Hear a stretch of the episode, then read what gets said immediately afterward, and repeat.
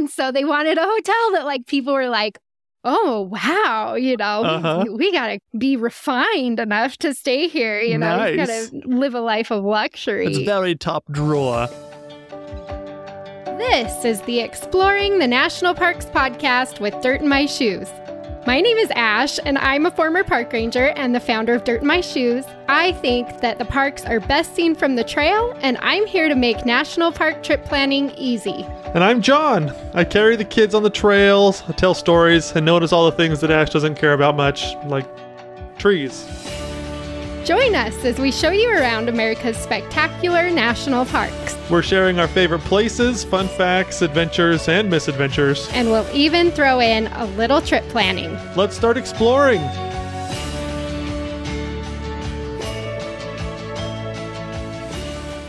So you might be thinking that parkitecture or park lodges might sound like a kind of a boring podcast episode, but I don't think it is. No, it's so fun and interesting. I love architecture and all the lodges in our national parks. I know. So there's some really cool ones, and today we wanted to just chat about what parkitecture is because you'll see it everywhere. Yeah, a lot of people probably haven't even heard of that term before, parkitecture. Yeah, it's, I don't think it's a real word. Parkitecture. I think it's been coined by the Yeah, National Park Service. It's in it's in quotation marks. Parkitecture. hmm But yeah, I'm really excited because you see it all over the parks. It's something that you probably don't think about. At least for me, like when I'm in the parks, I'm not really thinking about the buildings mm-hmm. because that's not why I'm there. Yeah. But it's just really fun to like have a little bit more history. And as you're driving around to see things and be like, oh, I know what style that is, or I know what that's for. Yeah, I think it's so cool because, uh, well, the park architecture, I mean, geez, parks a long, long time ago decided to, hey, we don't want to build buildings that just kind of look like, you know, something ugly in such a beautiful place. So I think that it's awesome that they decided to build kind of in a certain style that accents the natural surroundings and it makes everything look so beautiful and pretty. I love it. Okay, so let's talk about what parkitecture is. Okay. um, which basically it's the park architecture, Uh huh. but it is a specific style. Right. And so it's basically um, otherwise known as like rustic style, or I've seen it talked about as like arts and crafts style. I guess it's kind of like like Lincoln logs, Mhm. you know, is kind of what they're thinking. Oh yeah, we'll just gather up some twigs and some rocks and Right. Which, pile is, 'em up. which in my mind is very different from arts and crafts. well, We're going to set up a call it. quilting station, you know. yeah, well, there are cool quilts. I mean, you'll find all true. sorts of stuff. Anyway, so it, is um, also known as arts and crafts style. But basically, this is the style of the buildings and signs, other things like that that you'll Mhm. see around the parks that were used in the early days of the National Park Service. Right. And so, in fact, parks started building these buildings in what's now known as parkitecture style hmm even before the National Park Service was even created. Oh, that's right. Yeah, a lot. So many of these buildings were kind of built before the NPS was even established. You know, because the like some of the railroads and everything were the ones that built some of these lodges. And I don't know. That's there's so much cool history that Yeah. kind of goes into this. So, okay, so the National Park Service was established in 1916. And then in 1918, that's when like these official architectural guidelines came out. Mm-hmm. But it basically just like reiterated what they'd already been doing. You know, it was just kind of like a, a formality as uh, the Park Service is really, you know, they're really into keeping things formal and all the paperwork. Did you, and, get know, the memo? Yeah. So that's TPS reports. If catch that reference. That's basically what this is. But the whole purpose was to have buildings that blended into nature. Mm-hmm. And so they followed these six principles that are characteristic of parkitecture, which basically is just that the buildings should be in harmony with their environment, the buildings should blend together, horizontal lines should dominate, rigid lines should be avoided, stone, log, and timber work should be in scale for a well balanced design, and stone and log work should be oversized so that the natural forest and rocks don't dwarf the buildings. I thought that one was funny. That one's a cool one. It was like you got to find the biggest log Mm-hmm. so that so that the trees around it don't make it look small. Oh yeah. Oh my gosh. Well, in some of these places that we'll be talking about today, that really matters because the trees are just huge. Yeah. And so yeah, it's got these little tiny, teeny tiny cabins or teeny tiny buildings in these giant forests. We'll just look at a place. Okay, so we have these six features basically of parkitecture style and the NPS, you know, they were kind of already building in this way and then they made it official. Mm-hmm. But what I love, and this, he's like my favorite person that I never knew existed when it comes to parkitecture, Uh huh. Herbert Maier. Okay. And Herbert Maier, he was mostly throughout the 1920s in the Park Service, but he designed some of the first museums and like interpretive centers, like some of the smaller spots, smaller buildings Mm-hmm. in several different parks around the country. And he was an architect and he loved this parkitecture style. Uh huh. He went full on, like in the deep end. Everything has to be parkitecture. Parkitecture, parkitecture everywhere. That's that's hard to say. That is. And so he designed like in Yosemite, you have the Yosemite Museum, which is in Yosemite Valley. It's often overlooked. I mean, it's a beautiful building. It's just not somewhere that it's not like the other place in Yosemite that we're going to talk about, this Mhm. lodge. So that one and the Glacier Point Lookout Okay. yeah. up on Glacier Point. And then you have Yellowstone Fishing Bridge, Madison, and Norris museums. Uh huh. So they're really small. Like when you go to Norris and you're going and you're going to hike the Porcelain Basin, you go through like this. It's it's small. Right. This little building to get to your trail. That was his. Okay. Herbert Maier designed that. And then you have like in the Grand Canyon. One of my favorite spots on the South Rim is the Yavapai Geology Museum, Mm-hmm. and that was him. Nice. And that museum is crazy because it's like you can't even almost tell it's there. It's just right there on the edge. Mm-hmm. And then you can see like the big window. But otherwise, it blends quite well. Really well. Yeah, it's camouflaged. Basically, so Herbert Maier comes in and he designs the Yosemite Museum. And they liked the Yosemite Museum so much that the Rockefeller Foundation, they had private money that they gave in order for him to design the other ones in Yellowstone and Grand Canyon. Cool. So that was private funding from the Rockefeller Foundation and it dried up in 1929 Ooh. Okay. with the Great The big, Depression. the big crash. Yeah.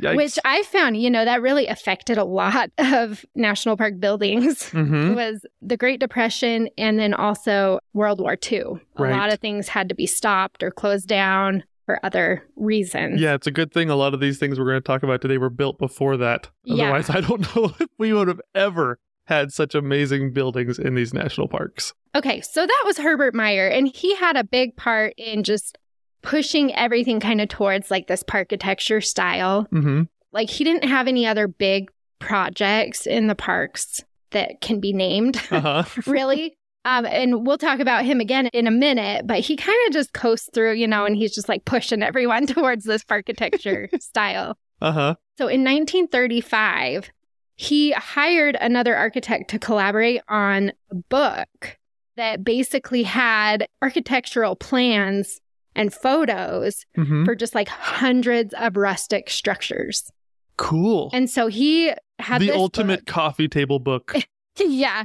Yeah. I mean, but it was like a really cool reference guide for other architects and, you know, people who wanted to design in that style or, you know, um, also for the Park Service to, because we kind of deviated from parkitecture for a while and then came back, you know, Mhm. and was just like a really cool reference for us to know, really stay true to that style, that Hmm. original style. Interesting. And then what's cool about that is that the CCC used that book when they were building out the parks. Nice. You know, and that was kind of his purpose. I think, you know, reading between the lines, it seems like that really was Herbert Maier's purpose in really wanting some type of reference guide or book like that. uh huh. Because when the CCC, the CCC had already been formed for two years by the time that book was Oh, published. okay. by the time it was done.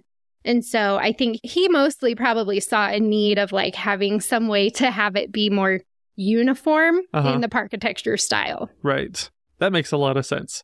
Oh, I didn't realize that. That's I'm learning so much about parkitecture. This is so cool. I love it. Okay, so then can you tell I'm getting super super excited about this? I don't I know. know. It's just Ash- like so fun. Ash loves parkitecture so much, so she's so excited. I'm so glad that she's just like going off on it right now. It's I know. And if you don't like this episode, I will be offended because this is like the type of stuff I really think is cool. Mm-hmm. So, really, like when the architecture, so a lot of these like early lodges that we'll talk about were built well before the CCC. Mm-hmm. And The CCC, what that is, in case you're not familiar, is after the Great Depression, when the country was trying to bounce back, FDR created basically this program Mhm. for young men to go out into the wilderness and like build trails and build buildings and Mm-hmm. put in infrastructure in all these beautiful places. Yeah. Giving a lot of out of work people back to work doing something. And it was there's a there's actually a big museum for the CCC like in the Shenandoah area. Yeah, that-. That museum in Shenandoah is so cool. It's so I cool. I really loved that. I don't think I realized until we went through that museum, which is awesome, but how much they actually did throughout the whole country. Like I, I'd seen signs, like pretty much in every national park, if you go through, you'll see like a sign about the CCC or something like that, or an informative placard, you know, that says that the CCC built this. But that museum really just like put it in perspective. Like, wow, they did so much to make the parks accessible. Because I don't know. I think that before the CCC, I mean, there were a few ways to access the parks, but nothing like we have today. No, I mean, they did a ton. They were building trails like crazy. They were putting in all that infrastructure. And a lot of what you see in the parks now is remnants of that era mm-hmm. still, you know? And so, like, even when you like go camping in a National Park Service campground and, it, you know, the spots are too small for your trailer, and, you know, it's just like, who set this up? Uh huh. A lot of it was the Civilian Conservation Corps, you know, the CCC back in the 1930s. Mm-hmm. Yeah, exactly. And so I just think it's really cool. I mean, we could do a whole episode just about the CCC.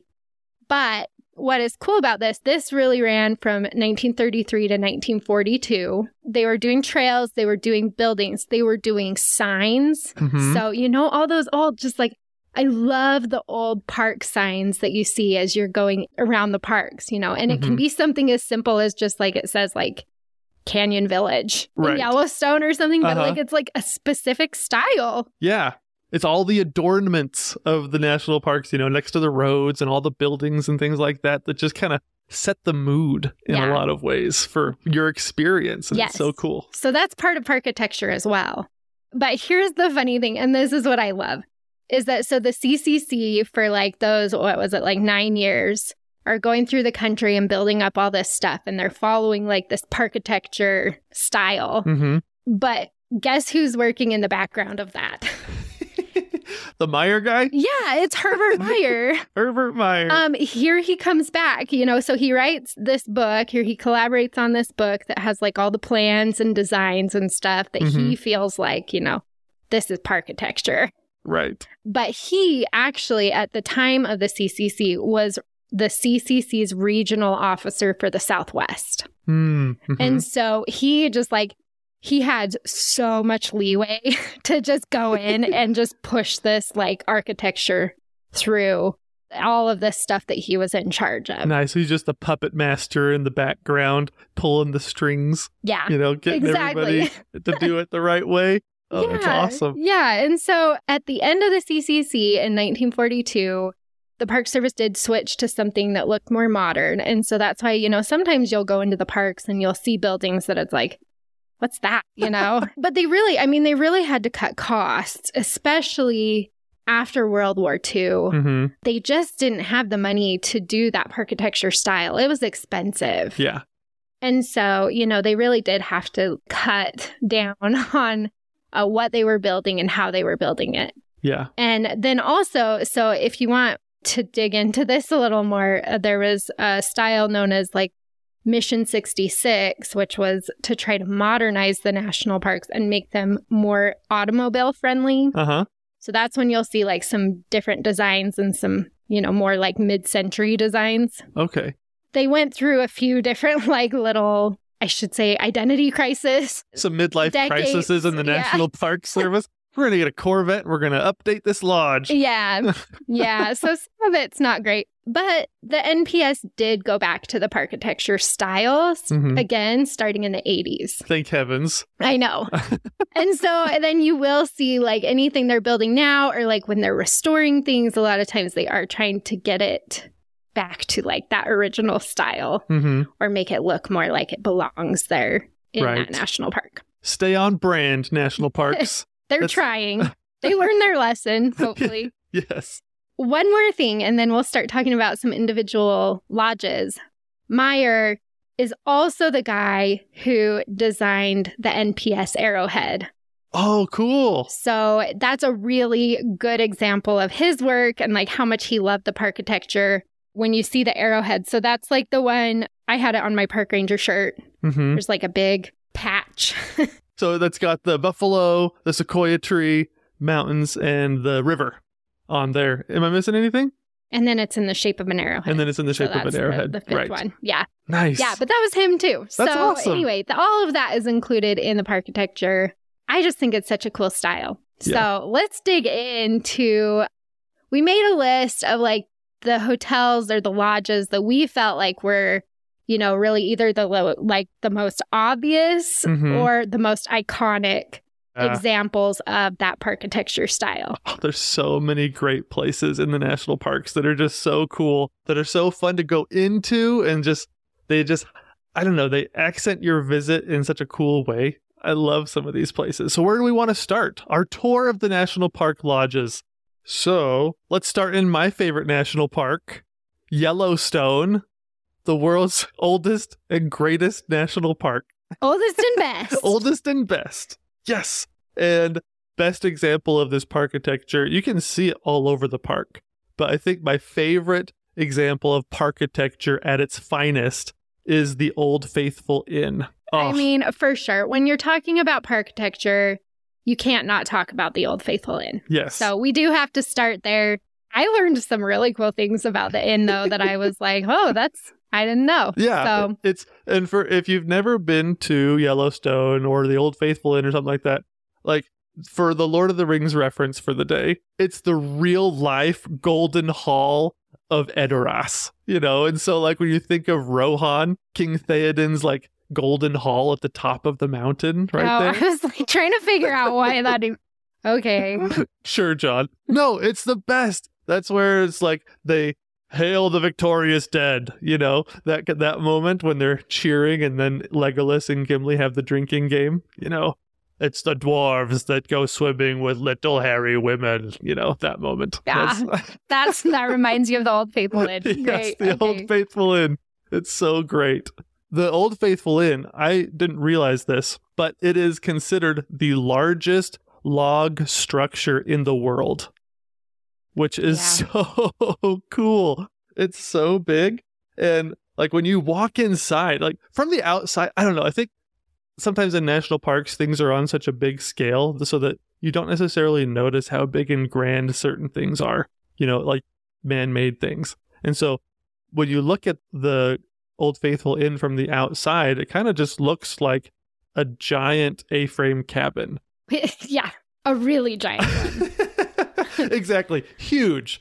But yeah, it's massive. And then you walk inside of it, and all of a sudden it opens up. From the inside, I feel like that's how you tell how grand and big it really is. Well, and it's so open. Like when you first walk in, you know, the whole ceiling, it's a 76 foot ceiling Mm-hmm. and it's open. But then you just have like all of those logs, you know, like the log frame Uh huh. That's all exposed from the inside and stuff. And so you are like, there's so much to look at. It's like sensory overload. It's so true. You so when you walk in, it, like I said, the the main lobby, it's this huge open space, and but it has one like really big fireplace. It's got one really big fireplace, and then it's got a giant clock on the fireplace. But then you just look up and you just see all of these these layers, all of these different. I think that's made mostly out of lodgepole pine, but it's awesome. It goes up six stories. You've got all of these braces or like the different levels. It's almost like it's so big that all of the levels as it goes up higher and higher and higher are braced up by these like trident looking beams. So you've got like a beam and then on each side a left and a right. Yeah, there's Little probably a spire name for go- that. What is that? We don't know. We're not architects. We don't know the names of things. Sorry if you're an architect. I know. you- But it's like you've got these. Uh, it's so big. It's like have they came, came up with a really cool way of bracing and making everything sturdy and strong. You've got all these trident looking beams.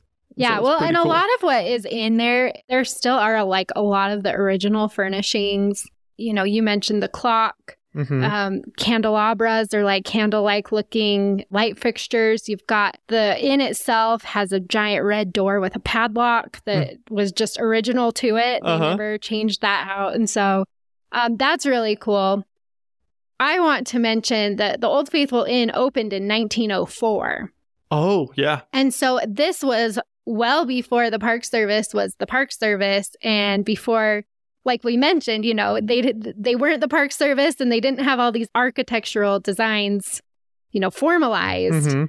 but that's what they were going for. That's what they wanted all the rest of the buildings to kind of resemble. Yeah, it's kind of like bef- before parkitecture existed. It's kind of like if the Pope went to like Michelangelo and said, "Build me a cathedral, but you only get to use Lincoln logs and a pile of rocks for a pile of rocks for a fireplace." It's like the most incredible architectural genius of just log work you'll ever see. It's so cool. Okay, so what I found was interesting was so they used the stone that you find in there is a lot of it is from the Black Sand Basin, which Mhm. is another like geyser area just right across the street basically from Old Faithful. Mhm. And so they pulled rock from there and then they used trees from just down the road. And they had a small sawmill right there Mhm. where they were taking these trees, getting them prepared and stuff, and then using them for the inn. Mhm. So I thought that was really interesting because, you know, there's a couple other lodges we'll talk about where they were like, well, you know, they had to bring in all the materials from really far away Uh-huh. because it was the national park. It was protected, so they couldn't use the trees. Right. And I'm like, you know. Ah, they didn't care about that in Yellowstone. they didn't have all those regulations yet. They're like, no. we got trees right there, man. Yeah, we'll just use these trees. so I thought that was funny. Um, another thing that I thought was really funny that I didn't know is that the Old Faithful Inn actually has a widow's walk on the very top. And you can see it like it's like a flat part along the top that you could walk, flat and narrow that you could walk on. Uh huh. And so you can see it, you know, when you're standing out there. But this widow's walk had a Navy searchlight on the top that illuminated Old Faithful. No way. Yeah. Whoa. So that people could see it at night. So they had the giant searchlight up on the top of the inn that they would shoot towards Old Faithful oh so my that you gosh. could see it all the time. That's the, the this evening's show Yes. will be premiering at 7:30 promptly, give or take 10 minutes. but they took the light out in 1948, so it's not there anymore. But I Oh. thought that was really funny. That'd be actually. so cool. Oh my gosh, that's so fun. Did, okay, so on the topic of fun things that are kind of at the top of Old Faithful Inn. So as you go in, as you look up, so there's a few different levels that people can like general public can usually access. But above that, it almost looks like a treehouse inside the Yeah. building. I don't think people, just general public, can actually access those anymore. But what they used to use some of those, I think one of them they called the crow's nest. What they used to use that for is they used to put musicians up there because back in the day when most people would get here by like railroad or they'd be part of the railroad companies like tourist business, I guess, whatever. People would get here and six nights a week they would have dancing with their meal. And so these musicians would be up in the crow's nest up at the top, like 70 feet above everybody, just playing music, and people would be down in the lobby dancing and eating dinner. Oh my gosh, I want to do that so bad. That sounds like the best way to party in the national park. That would be so so much fun. That is so cool. I have one more thing to say about this, and then we can move on. What I thought was really interesting the architect of the Old Faithful Inn, his name was Robert Reamer. Uh huh. It's kind of funny. They kind of refer to him as like the Frank Lloyd Wright of Yellowstone, Uh huh. which I'm like, I mean, he probably just wants to be known for his own name, but yeah, that's fine. exactly. But yeah, so his name is Robert Reamer, and he designed the Old Faithful Inn, which is, I mean, arguably, how do you top that, Yeah. right? It's so cool. But when I was thinking about like my favorite national park lodges in the parkitecture style, Uh huh. one that came to my mind that I really love is the Quinault Lodge up in Olympic. Right. That one is so pretty. We're not going to talk much about that lodge, but it's really pretty. But what I uh, realized is that Robert Reamer was also the architect of the Quinault Lodge. Oh, cool. So he did both. He did Old Faithful Inn and he did the Quinault Lodge, but both of them are just fantastic. Yeah, they're so cool. I love both of those places. I didn't realize that he did that one too. Yeah, I didn't either. I mean, I don't think a lot of people even know who he is, but he, I mean, he did some of the best work in parkitecture style, I think. Before it was actually parkitecture. Yeah, exactly. exactly. So, Sweet. Yeah. So, okay, let's move on to another lodge Cool. and let's head over to Yosemite, where there is arguably one of the best lodges in any national oh park. oh my gosh. But it's an amazing example of parkitecture. Yeah, it is so pretty. The one we're talking about is the Ahwahnee. The Ahwahnee. Thank goodness it has its regular name back, Yeah. by the way. what was it? The Yosemite Hotel for a couple of years. It's no, like- it was the mo- we all might as well call it a motel. It was like the majestic Yosemite or something. So, quick story. there was a there was a lawsuit between um, Yosemite and then the the concessionaire that was running the lodges, and they wanted to take the names of the lodges hmm away from Yosemite, basically. Yeah, and, And, like these are historic lodges. I mean, you're talking a hundred years, you know, and they took all the names. Oh, I was so mad. So we couldn't such a weird time. we couldn't call it the Ahwahnee, and it wasn't the Wawona. It wasn't like it wasn't it wasn't of, like Curry Village. yeah. They changed all the names to like the majestic Yosemite, which is like, what does that even mean? Nobody cares. That's not historic. Luckily, they got their names back. Uh huh. Um, and this was just a few years ago. So Yeah. anyway, that's funny. It's just a side note. My little rant. Like the Ahwahnee is the Ahwahnee. It can't be named anything else. Exactly. Oh my gosh, that was. Speaking of the name, Ahwahnee actually means land of the gaping mouth. hmm That's the Native American name for Yosemite Valley. Right. And so that makes it that much cooler, right? Yes. It's the Native American name for Yosemite Valley, the Ahwahnee. That's what the hotel, like the grandest hotel in the park, is named for. So Yes. Oh man. And when I think of like fancy hotels and stuff like that in the national park, like the Ahwahnee is like top draw. You know, it's the perfect draw. You know, this, I don't. I, I want to do like a funny like New York accent from like back in the day, Great Gatsby style, but. I don't know. That's where Great Gatsby would party if he went to a national park hotel. It would Oh, be the sure. Ahwahnee. and the Ahwahnee opened in 1927. So it was a little bit later, you know, after the Park Service had already established, hey, we Mhm. want this park architecture. And it was opened right before the Great Depression. hmm Otherwise, again, it probably really wouldn't have been built. No. Not to that scale and not to that beauty and not to that expense, right. you know, uh, because luckily they like squeaked it right in there before the Great Depression came. Yeah, well, the goal of a lot of these hotels and lodges was to appeal to the highbrow. Their ideal customer was a pretty wealthy customer. Well, and if you've seen the guest list for the Ahwahnee, here's just a few Queen Elizabeth II, Walt Disney, Judy Garland, Lucille Ball, JFK. hmm I know Obama just stayed there. He was the first one to actually take the helicopter Air Force Two, or I don't even know, Marine One, I think is what it is, through the Yosemite Valley and land it in Yosemite Valley. Is there a helicopter pad at the Ahwahnee? I don't know. Maybe. Oh, we need Maybe they just landed on the lawn. we need to go creep around a little bit to see what we can find. Um, yeah, I mean the guest list there is just You know who my favorite guest is? Like all those people are cool. oh okay. My see. favorite guest, as I was looking through who stayed at the Ahwahnee, Leonard Nimoy and William Shatner. Those are my two favorite people. Spock and Captain Kirk.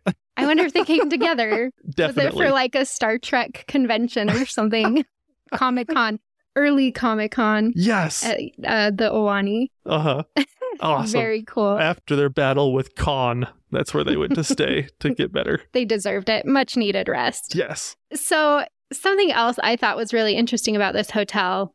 Well, we haven't really described the hotel itself, Yeah. to be honest, but like it is in a land where just everything is massive. hmm I mean, it is hard to build something that would wow you Yeah. in that type of environment. Yeah, so just picture yourself. You're in the bottom of this valley. You know, there's huge granite domes and towers and cliffs all around you, huge trees everywhere. And then right here, perched pretty close to Yosemite Fall, is the Ahwahnee. And it, they built it so that it kind of resembles and blends in. So you've got a lot of granite stonework. And there's a central tower that just goes up several stories. And then there's like three different wings that go off in different directions. So from the sky, it looks kind of like a Y, I think. You've got this wing and that wing and, and another wing. And so it's just this beautiful. If I was to use in the Yosemite episode, I referred to it as the Pemberley or the. It was it was Lady Catherine de Bourgh. yes, uh, that's home. true. Oh, man. Well, no, for this episode, it's Pemberley. Okay. It's so good. Oh, it's so fun. And there's a little pond outside where Mr. Darcy can go swimming and all the girls can, you know, swoon as he comes out. and, and your family as well. along those same lines, I mean, we all laugh about it like, please, you know, but it's like, but there is something called the Bracebridge Dinner Yes. that they do yearly at the Ahwahnee, and they have done it for decades. Because it is the perfect location for something like this. And what the Bracebridge dinner is, it's basically like a Renaissance era dinner meal. They transform the Ahwahnee into like a, an English manor, Yeah, exactly. hall, like a giant, great hall of an English manor. hmm And, and then everybody they- gets to dress up, you know, and have this cool experience. And it's like a seven or eight course meal. When was the last time I had more than like three courses, you know, in, in my regular life? I never do it. And so people get to dress up, you know, you- everybody's wearing their tuxes and their fancy dresses. Well, and the food, uh, they keep it pretty interesting, we say too, you know, it goes with the aesthetic that they're trying to maintain. Ah, it's so cool. But like I said, it's the perfect location for this because when you picture like a Renaissance era castle or a Renaissance era manor, you know, you're thinking huge, big, great halls, you know, and everybody's got their turkey leg that they're just Yeah. eating in a goblet full of, you know, spiced mead, you know, and we're just all, you know, chilling and having a good time. And but, but everything's bigger and grander than real life, you know, and that's what this whole situation is. That's what the Ahwahnee is. It's bigger than life, bigger than regular life. It's so cool. But they even have a court jester at the Bracebridge dinner. Like Yes. everybody, like they have performers in costume and they entertain you throughout your meal. hmm And there is a jester, which is kind of like the main guy, you Right. know, like he's he's the the leader of all the fun. He's the life of the party. Yeah. And the original court jester, hmm I just I cannot get over this. The original court jester, because this has been running since 1927. The original court jester was Ansel Adams. Yeah. Ansel Adams, the photographer. I only knew him uh, just for his pictures. I didn't know that he would be like a Shakespearean type of guy. That's yeah, well, and cool. they said he wrote some of the script for the Bracebridge dinner that they still use and stuff, but like he was the original court jester. And so back in 1920s, you could go and you could be entertained by Ansel Adams, which I just think is so cool. so cool. So like just imagine yourself sitting down in this great hall and then like every course is announced by like they just they march in like like one of let me name some of these courses. They're so cool. But you have like the relish, the soup, the fish, the salad, the peacock pie, the boar's head and baron beef, the plum pudding wassail and this one I can never pronounce correctly because I don't speak any French. The, I want my in my American wants to say Mignardises. Oh, that's so bad. I think it's like Mignardise or something like that. Yeah. But like each of these courses is announced by like a chorus of like singing Renaissance era waiter people that are in the play in in the presentation and so they march in with this food and everything like that and they sing a song and everybody is excited and every course is like it's like a 4 hour deal and so it's so fun we're jealous because we've never been because it's like it's really hard to get tickets and it's really expensive. But if you get the chance, it's like around Christmas time every year. I know. Um, I just love that Ansel Adams though, like the role of it, the jester. Another name for it, like think that they use is like the Lord of Misrule, uh-huh. and so he's kind of like his job is really just to kind of you know Christmas revelry and drunkenness and like there's a story. I think that the first time he did it to get himself ready, he took a few drinks and then like climbed the wall. he like scaled all of these awesome big wooden beams and trellises and just like climbed to the top. Like, what else would you do when you're, you know, drunk and stuff like that? Might, not might as well climb the wall. Yeah. Yeah, sure. so anyway, we're kind of obsessed with the Ahwahnee just because it has a really cool history and it's like a star-studded Yeah. place. It's just it's one of those just really cool lodges. Yeah. I want to just mention one last thing, and that's um, that I think the architect of the Ahwahnee is also worth noting. Mm-hmm. His name is Gilbert Stanley Underwood, and he also designed um, the Bryce Canyon and Zion lodges. Nice. So we're not going to talk about those ones, but those are great examples They're of beautiful. architecture too. Yeah, they're beautiful too, man. They- Great But job. Yeah, so yeah, so Gilbert Stanley Underwood, he had um, some really notable buildings in this architecture style as well. Right. So Robert Reamer, Gilbert Stanley Underwood, and Herbert Maier. Those are kind of, you know, the names that uh, will ring a bell as you're traveling through some of these parks and seeing, you know, learning more about the park. the Mount Rushmore of architecture. Yes. we need one more. I don't know who it's going to be.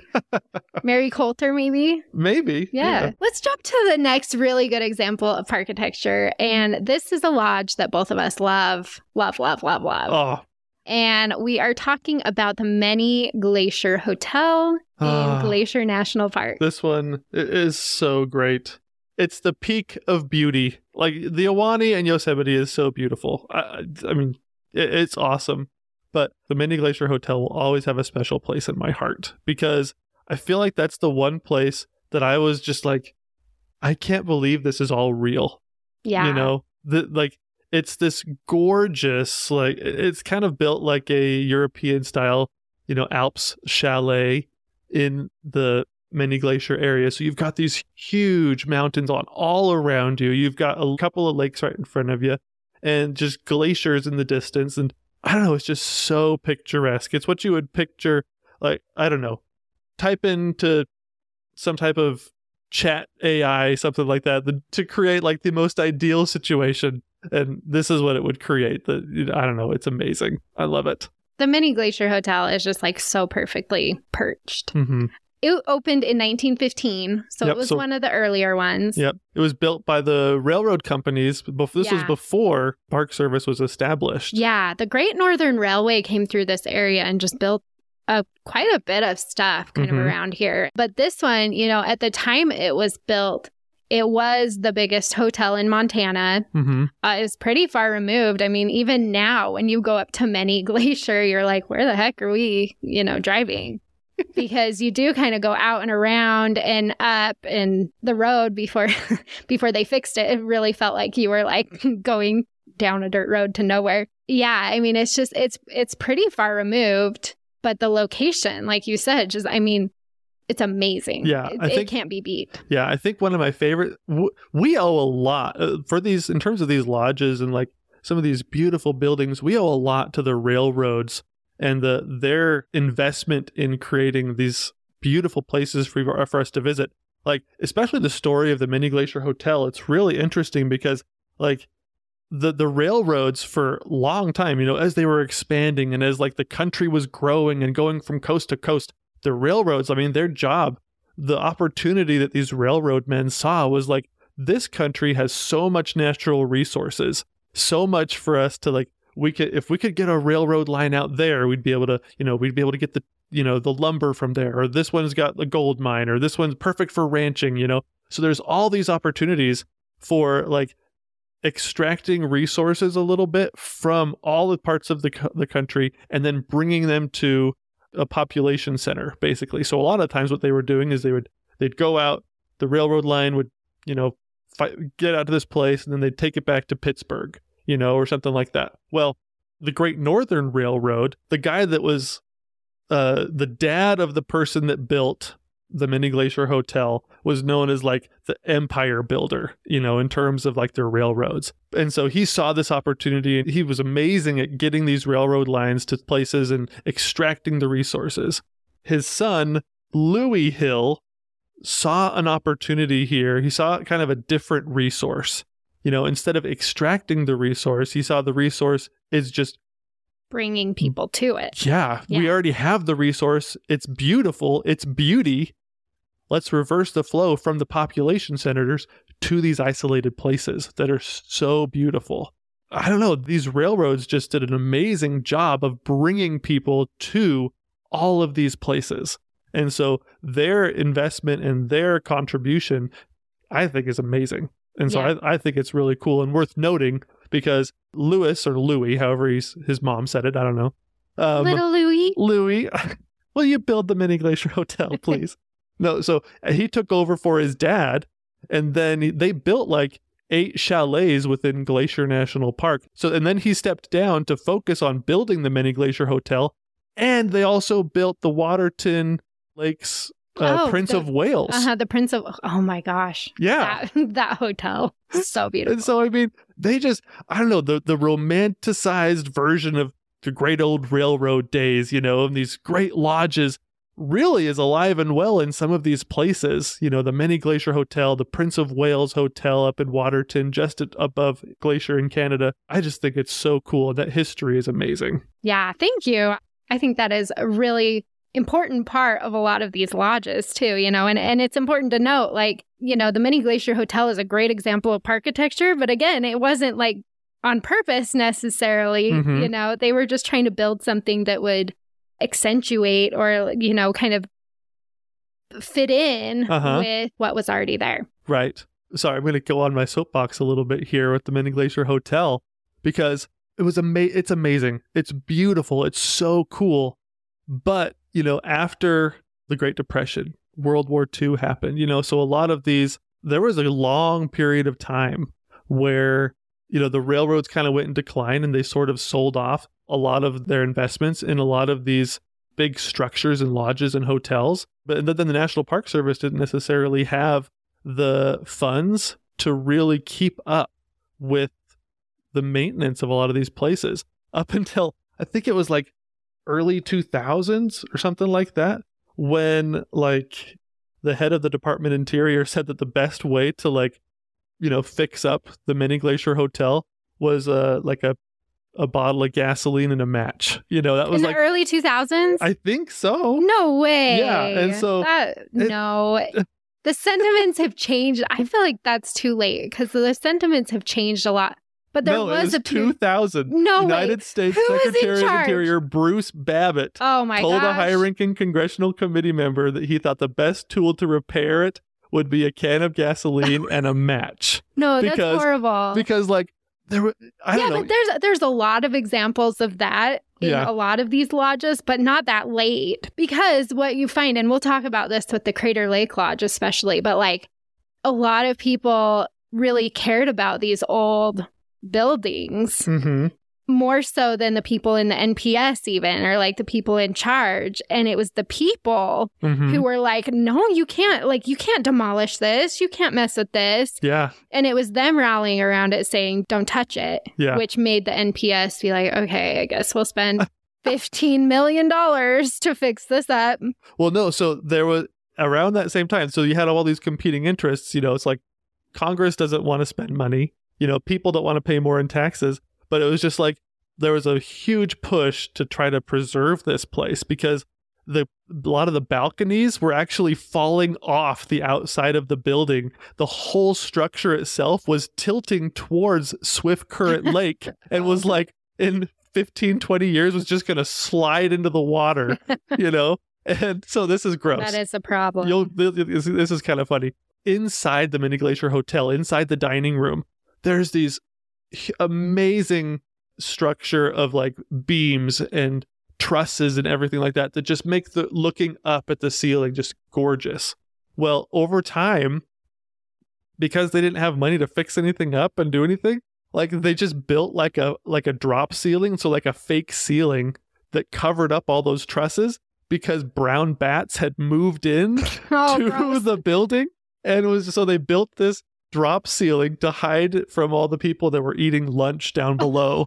so I'm just like wondering like I wonder if somebody got a surprise in his soup oh you know, or something like that. So after this big debate or whatever, Congress did assign like a bunch of money to go towards a big renovation of the Many Glacier Hotel. It was like a $42 million Oh, yeah, renovation that- of huge. this place.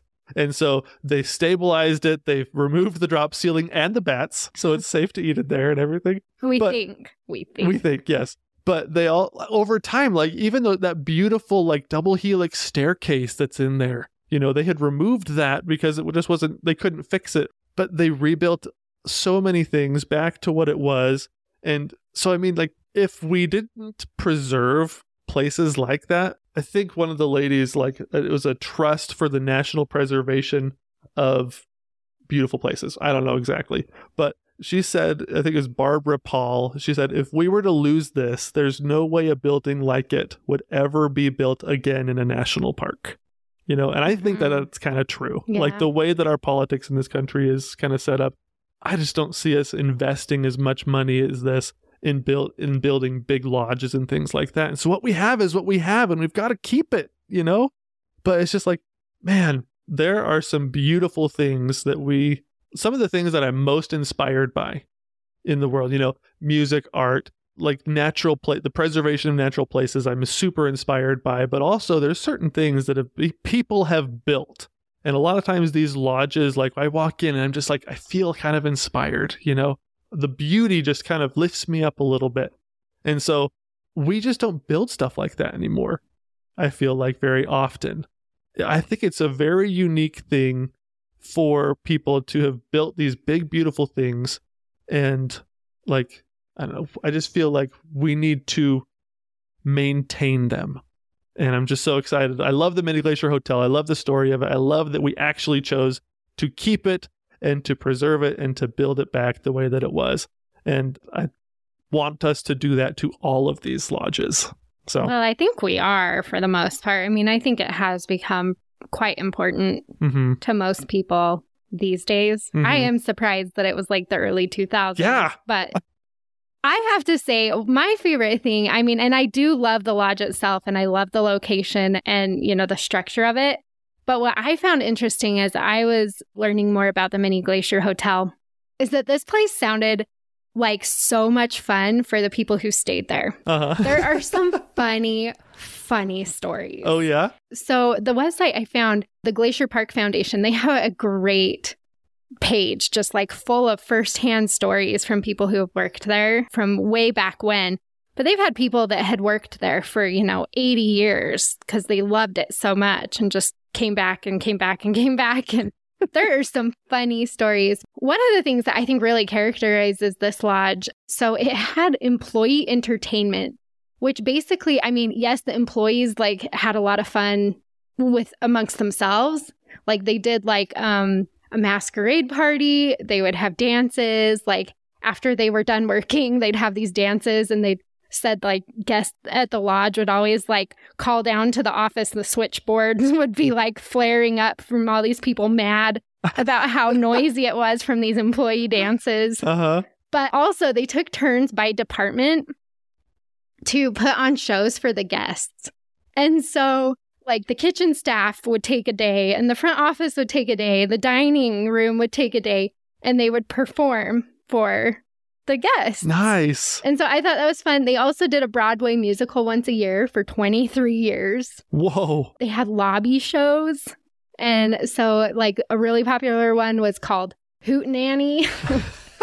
and it was a Monday folk singing show. Uh-huh. That, and the whole staff would sing. Uh huh.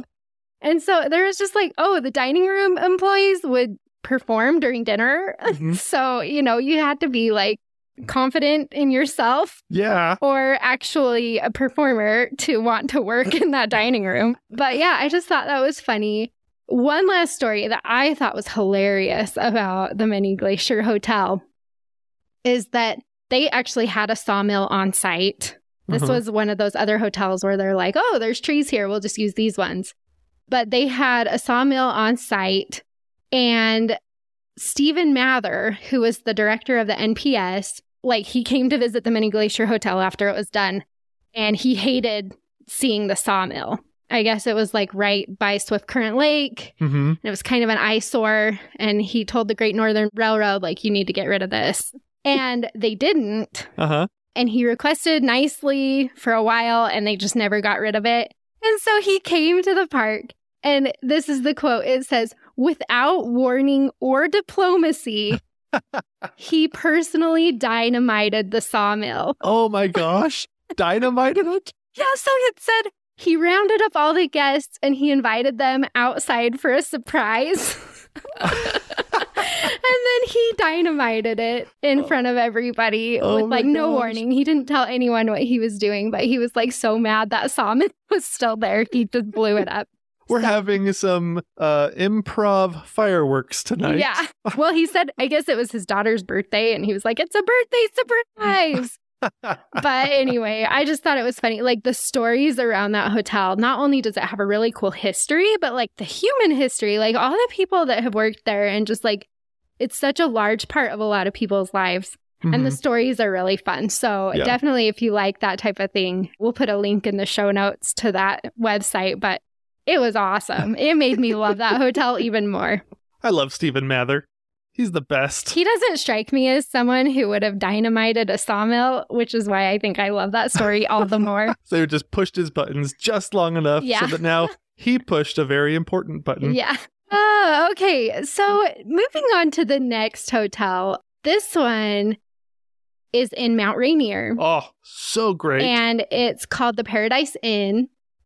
And it was open in 1917. Mm-hmm.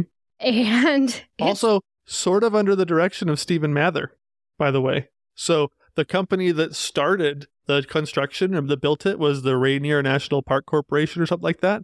And that was started by Stephen Mather. And so he's just he's all over the place. He's all over these lodges and these national parks. He's just so cool.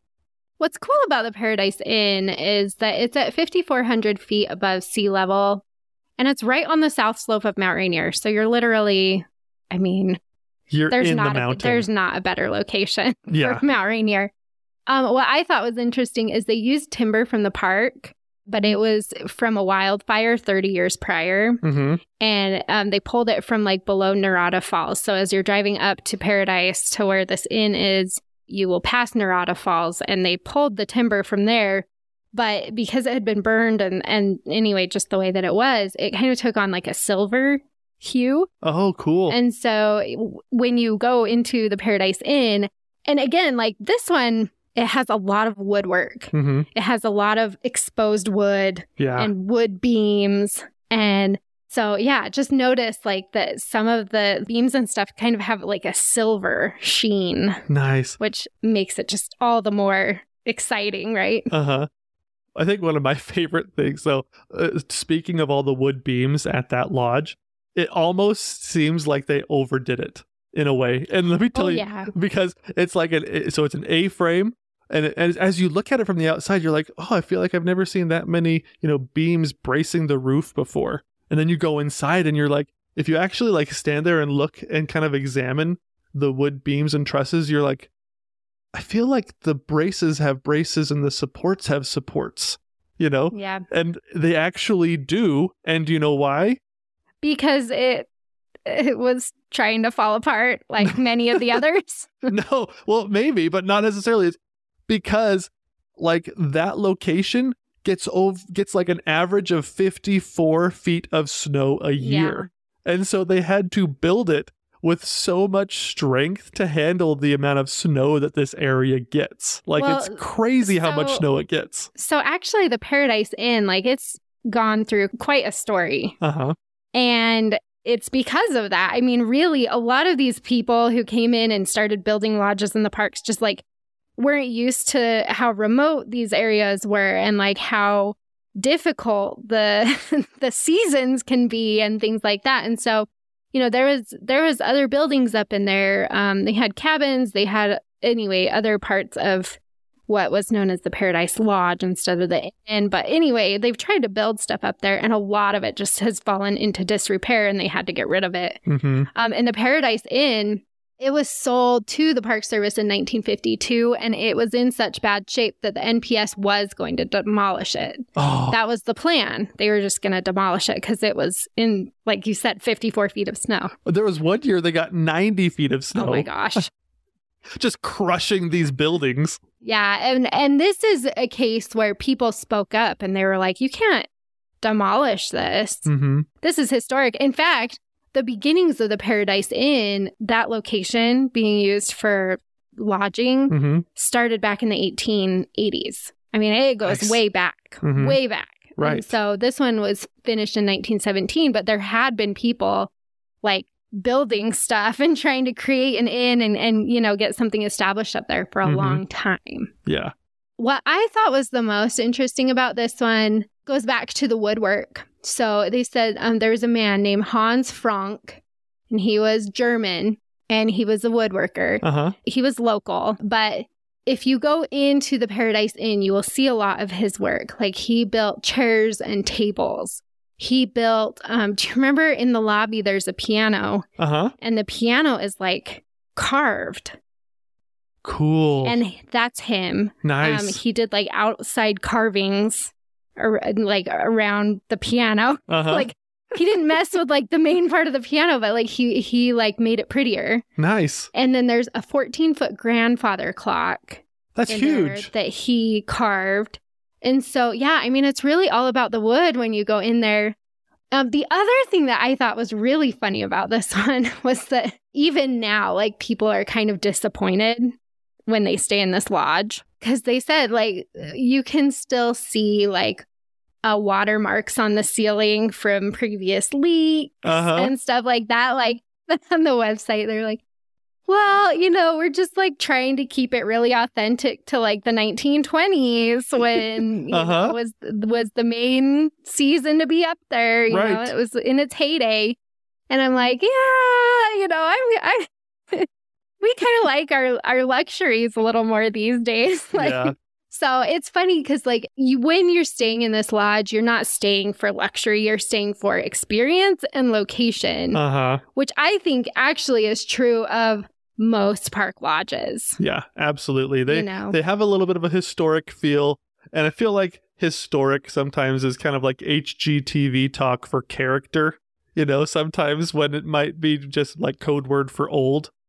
and maybe not quite as comfortable, but at the same time, like the location, I can't imagine a better location. It Well, is I mean, this- incredible. the trail to Myrtle Falls literally starts right from the lodge. Basically, you can pick Yeah. up that trail right from there. So, I mean, it really is just an awesome location, beautiful views.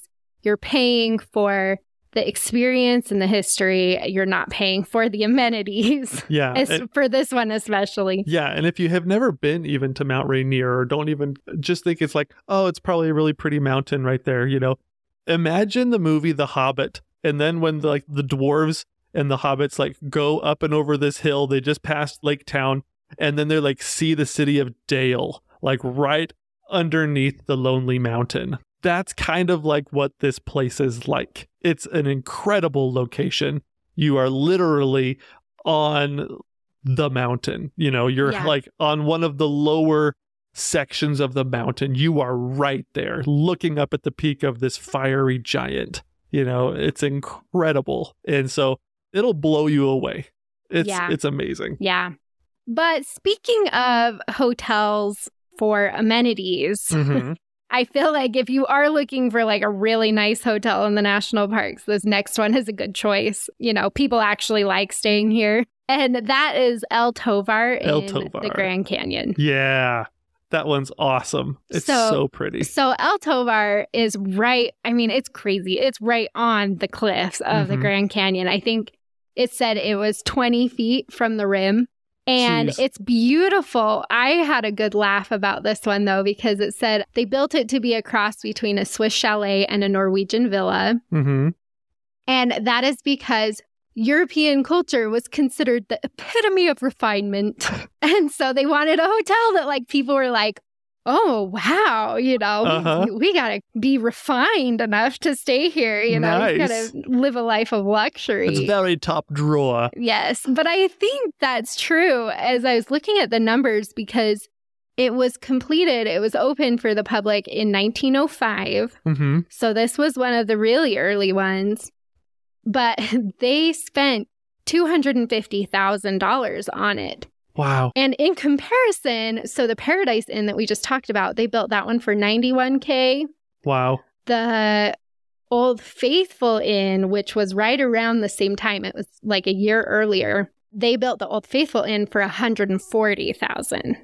And El Tovar was 250,000. So quite a bit So, more expensive. Yeah, But still like makes everybody in today's money and real estate market just like, what? yeah, but for Old Faithful, 140,000, that's 5 million today. Mm-hmm. So what would that make El Tovar? I don't know. A little less than double, like eight million. Like eight, nine maybe. million Yeah. dollars. Wow. So I mean, which still is not that much, but for the time, it was that was a lot for Yeah. one of these lodges. And so El Tovar, I think, is just it's one of those kind of like the Ahwahnee, where it's like a lot of really famous people have stayed there. Mm-hmm. I was just booking lodging in the Grand Canyon a couple weeks ago, and I was like, "Oh, it would be fun to stay at El Tovar." And then I pulled it up, and I was like, "Ooh, I don't think that I'm on an El Tovar budget, uh, Uh-huh. not these days." But yeah, so it's still known as like the nicest place that you can stay at the Grand Canyon. Nice. It's awesome. And it was built by the Santa Fe Railroad. And so another one of those really like romantic time railroad heyday places. And so it, it's just awesome. And the Yeah. railroad goes right up next to the hotel. Yeah, and it was owned by the Fred Harvey Company, which uh, built a lot there on the South Rim. And what I thought was interesting is that in 1903, Teddy Roosevelt went to the Grand Canyon, he Mhm. went to the South Rim, and then he made like this huge statement that was like, please don't build anything on the rim of this canyon. Like, that was basically what he said. Uh-huh. Don't change anything. You can't improve upon it, is what he said, right? Well, I don't know if that was the exact thing, but it was like it was a good like massive paragraph long of him just being like, "Don't touch it, please don't touch it." and then um, El Tovar was completed two years later. So Uh-huh. and they said they already had it in the works, like it was already being designed, and they were like, "Well, too bad." Thanks for the advice. sorry, not sorry. And now you see the South Rim, and it's like, oh man, they did not rein themselves in at all with all the building they did there. Uh-huh. But um the other thing that I thought was really cool about this one is, you know, El Tovar is kind of a unique name. Mm-hmm. And the Fred Harvey Company, with all the stuff that they were building, they always tried to give it like a Spanish name. Hmm. And this one was named after his name was Pedro de Tovar. He was a Spanish conquistador who was the first European to hear about the Grand Canyon. Right. Like he heard that there was a big river and a big canyon, Huh. and that was his fame. He never saw the Grand Canyon. So So he just told the conquistadors that there was one, he, and then they came and explored. yeah, he told of the Car- Cardenas expedition. Okay. Uh, so it was another expedition. He mentioned, oh, hey, you know, they said there's a big river and a big canyon over here. And then he just like went on his merry way and they went up to the canyon. So I thought it was kind of funny that they named it after him. I mean, I guess, but like, Interesting. you know, he didn't actually see the Grand Canyon. So, but he has one of the best uh, lodges in the national park system named after him. Oh so my gosh. Congratulations to That- Pedro. That's like naming the city of Columbus after the person that told Columbus Yeah. that something might be across the ocean. yeah. You know. That's awesome. Yeah. So that one's really pretty. We like going in there. The main lobby, again, like it's kind of so you get the Swiss chalet in the Norwegian villa that they talk about. You see that on the outside, and then you go on the inside, and there's like animal heads and lots Mhm. of wood. And, you know, it's not like a giant open ceiling like some of the others. It does have one, but it's kind of feels a little more intimate. Uh huh. And the beef stroganoff there is really good. Yes, I do So, remember that. yeah. I tried that. I don't remember what I got, but I remember your beef stroganoff. That was so good. I know. I'm so good at ordering food. John John is terrible at ordering food. I order good food. it's so true. So anyway, but that's just a really fun lodge. Um, all the rooms are different. When you reserve a room, you're like reserving a specific room. There's not going to be another room that looks like that one. So Interesting. it's a really fun place to stay if you've got the money. Very cool. Just for reference, my favorite person that, according to Wikipedia, has ever stayed there, uh, there's two of them Albert Einstein and Sir Paul McCartney. So Yep. those are my two favorite people that, according to Wikipedia, have ever stayed there. Just thought everybody would want to know. I want to tag myself in Wikipedia all the places that I've gone to. That would be pretty funny.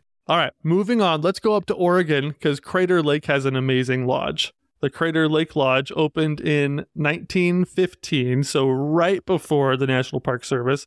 So it's another one of those slightly before parkitecture was actually a thing, you know, so it's one of those beautiful places. I loved that lodge. It's so pretty. yeah, the Crater Lake Lodge is, I mean, it's right on the edge of the caldera. hmm You literally are just like right there. I mean, it's, It's- hard to beat. It's crazy the location. Like it blows me away every time I'm up there. I'm just like, I'm literally on the edge of a volcano and there's a hotel right there. yeah, with the deepest lake in America. The deepest, bluest. thousands of feet below me.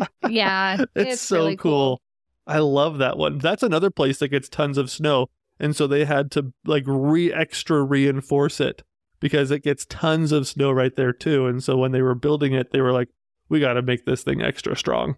So when you see all those beams in there, there's tons of beams that just they're reinforcing the roof and the structure to make sure that the snow doesn't just crush it. Well, but actually, they just barely did that. They completed the lodge for the first time in the lodge's history in 1995. Whoa. So it opened to the public in 1919, Uh huh. but it was under construction in some way, shape, or form for 80 years. Oh my gosh. And that's because when they built it, they severely underestimated how much work it was going to be to get a lodge up there Uh huh. and how much snow this area gets. And so, I mean, Crater Lake is covered in snow like eight months of the year. Uh huh. It gets 44 feet of snow on average every year. And so they really only have, they said they have like three months to work on this lodge. And what Oh ended up gosh. happening is it just like it took so long to build. Like the costs were just going up and up and up, trying Mhm. to get stuff up, you know, because even when you're driving up to the caldera, I mean, that road is really windy and, Yeah. you know, you're gaining a lot of elevation. A bunch of switchbacks. And imagine trying to get like the lodge materials. materials up there, you know, without like a good paved road. Right. And so that was the problem. They got it up there and then they said like it cost so much to get it done that they had to cut some major corners towards the end of it. Very DIY. it. So they used uh, like the the walls in between the guest rooms. They said that it was like cardboard. They used something called beaver board. Uh huh. And yeah, it's literally just like the the width of cardboard between rooms. So you can hear the guy two rooms away from you snoring. Yeah, I'm sure. They only had like a small generator for power Oh my god. For the. The, whole, thing. lodge. And then there were like no in-room bathrooms. Really went cheap on like the wallpaperings and stuff, and like the furniture was really sparse.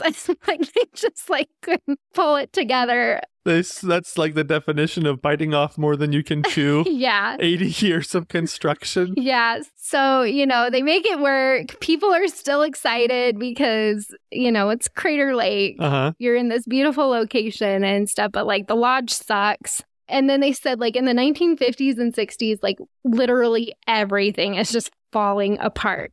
They have cables stretched between the walls to keep them from bowing.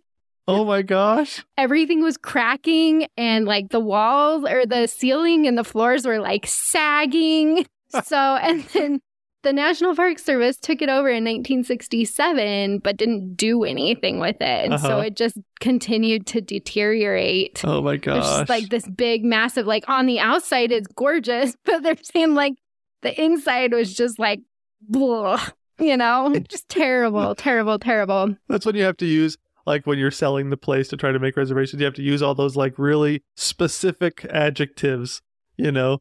It's charming. Yes, it's. It's lovely. It reminds me of an older time, a simpler time. yeah, when you would rather sleep outside. yeah, so the NPS eventually they did decide to fix it up.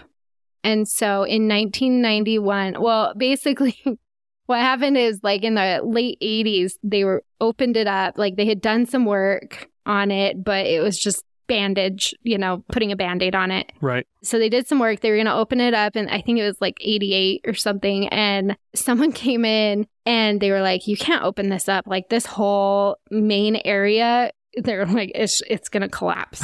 You can't let people in here. And so they ended up. Condemned. Yeah. Well, they said if this part falls, then it's probably going to pull the rest of it down with it. So you probably don't want to let people stay here. Oh my god And so they closed it down again, actually made a plan. And then in like, it took them a few years and like a lot of million dollars to finally reopen the lodge in 1995. At which point, now you can stay there yeah. and have a good experience in the lodge. It's beautiful. You've got great views. You can sit in the dining room and look out to Crater Lake while you eat. I Right. mean, it really is epic. Oh yeah. And now, thankfully, since 1995, like it actually is structurally sound as far as we know. And, Mhm. you know, everything has been fixed up. That's hilarious. But I mean, that really is like the story of a lot of these lodges, like you were talking about before. You know, it's like this one opened in 1915. hmm So, I mean, for the National Park Service, that's really important. Yeah. You know, that's an important piece of history. And then to decide we can't do anything with this, this is going to cost so much money, you Just know. a and then- ga- pa- can of gasoline and a match would Yeah. be cheaper. but then to have people who stand up and say, no, no, no, no, no, like you can't. You can't do this. This matters. Yeah. And then to have the NPS, and I'm sure through the help of a lot of these nonprofits that operate in the NPS and stuff too, you know, helping fund these projects so that, you know, they don't tear them down. Yeah. Because it would be sad to not have the Crater Lake Lodge. It really is Oh, amazing. Yeah. It's so pretty.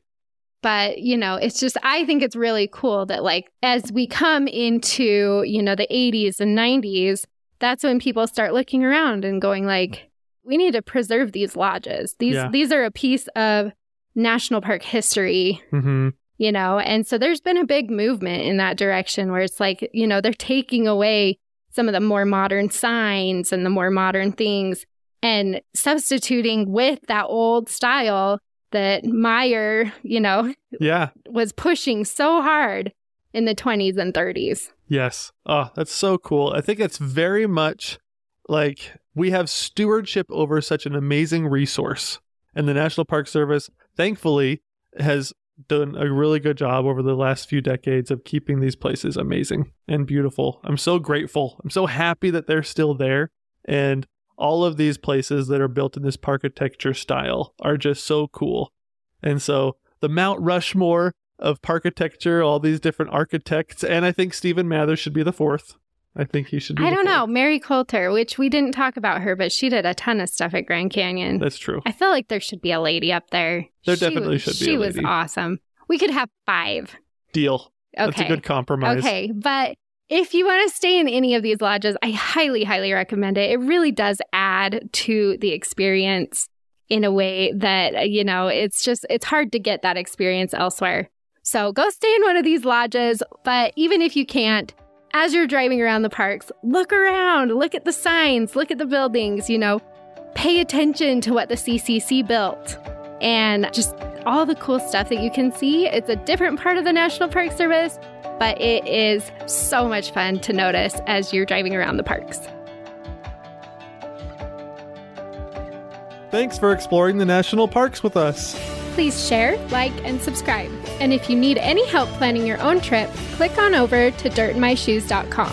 See you next week. Same time, same place. And don't forget to get some dirt in your shoes.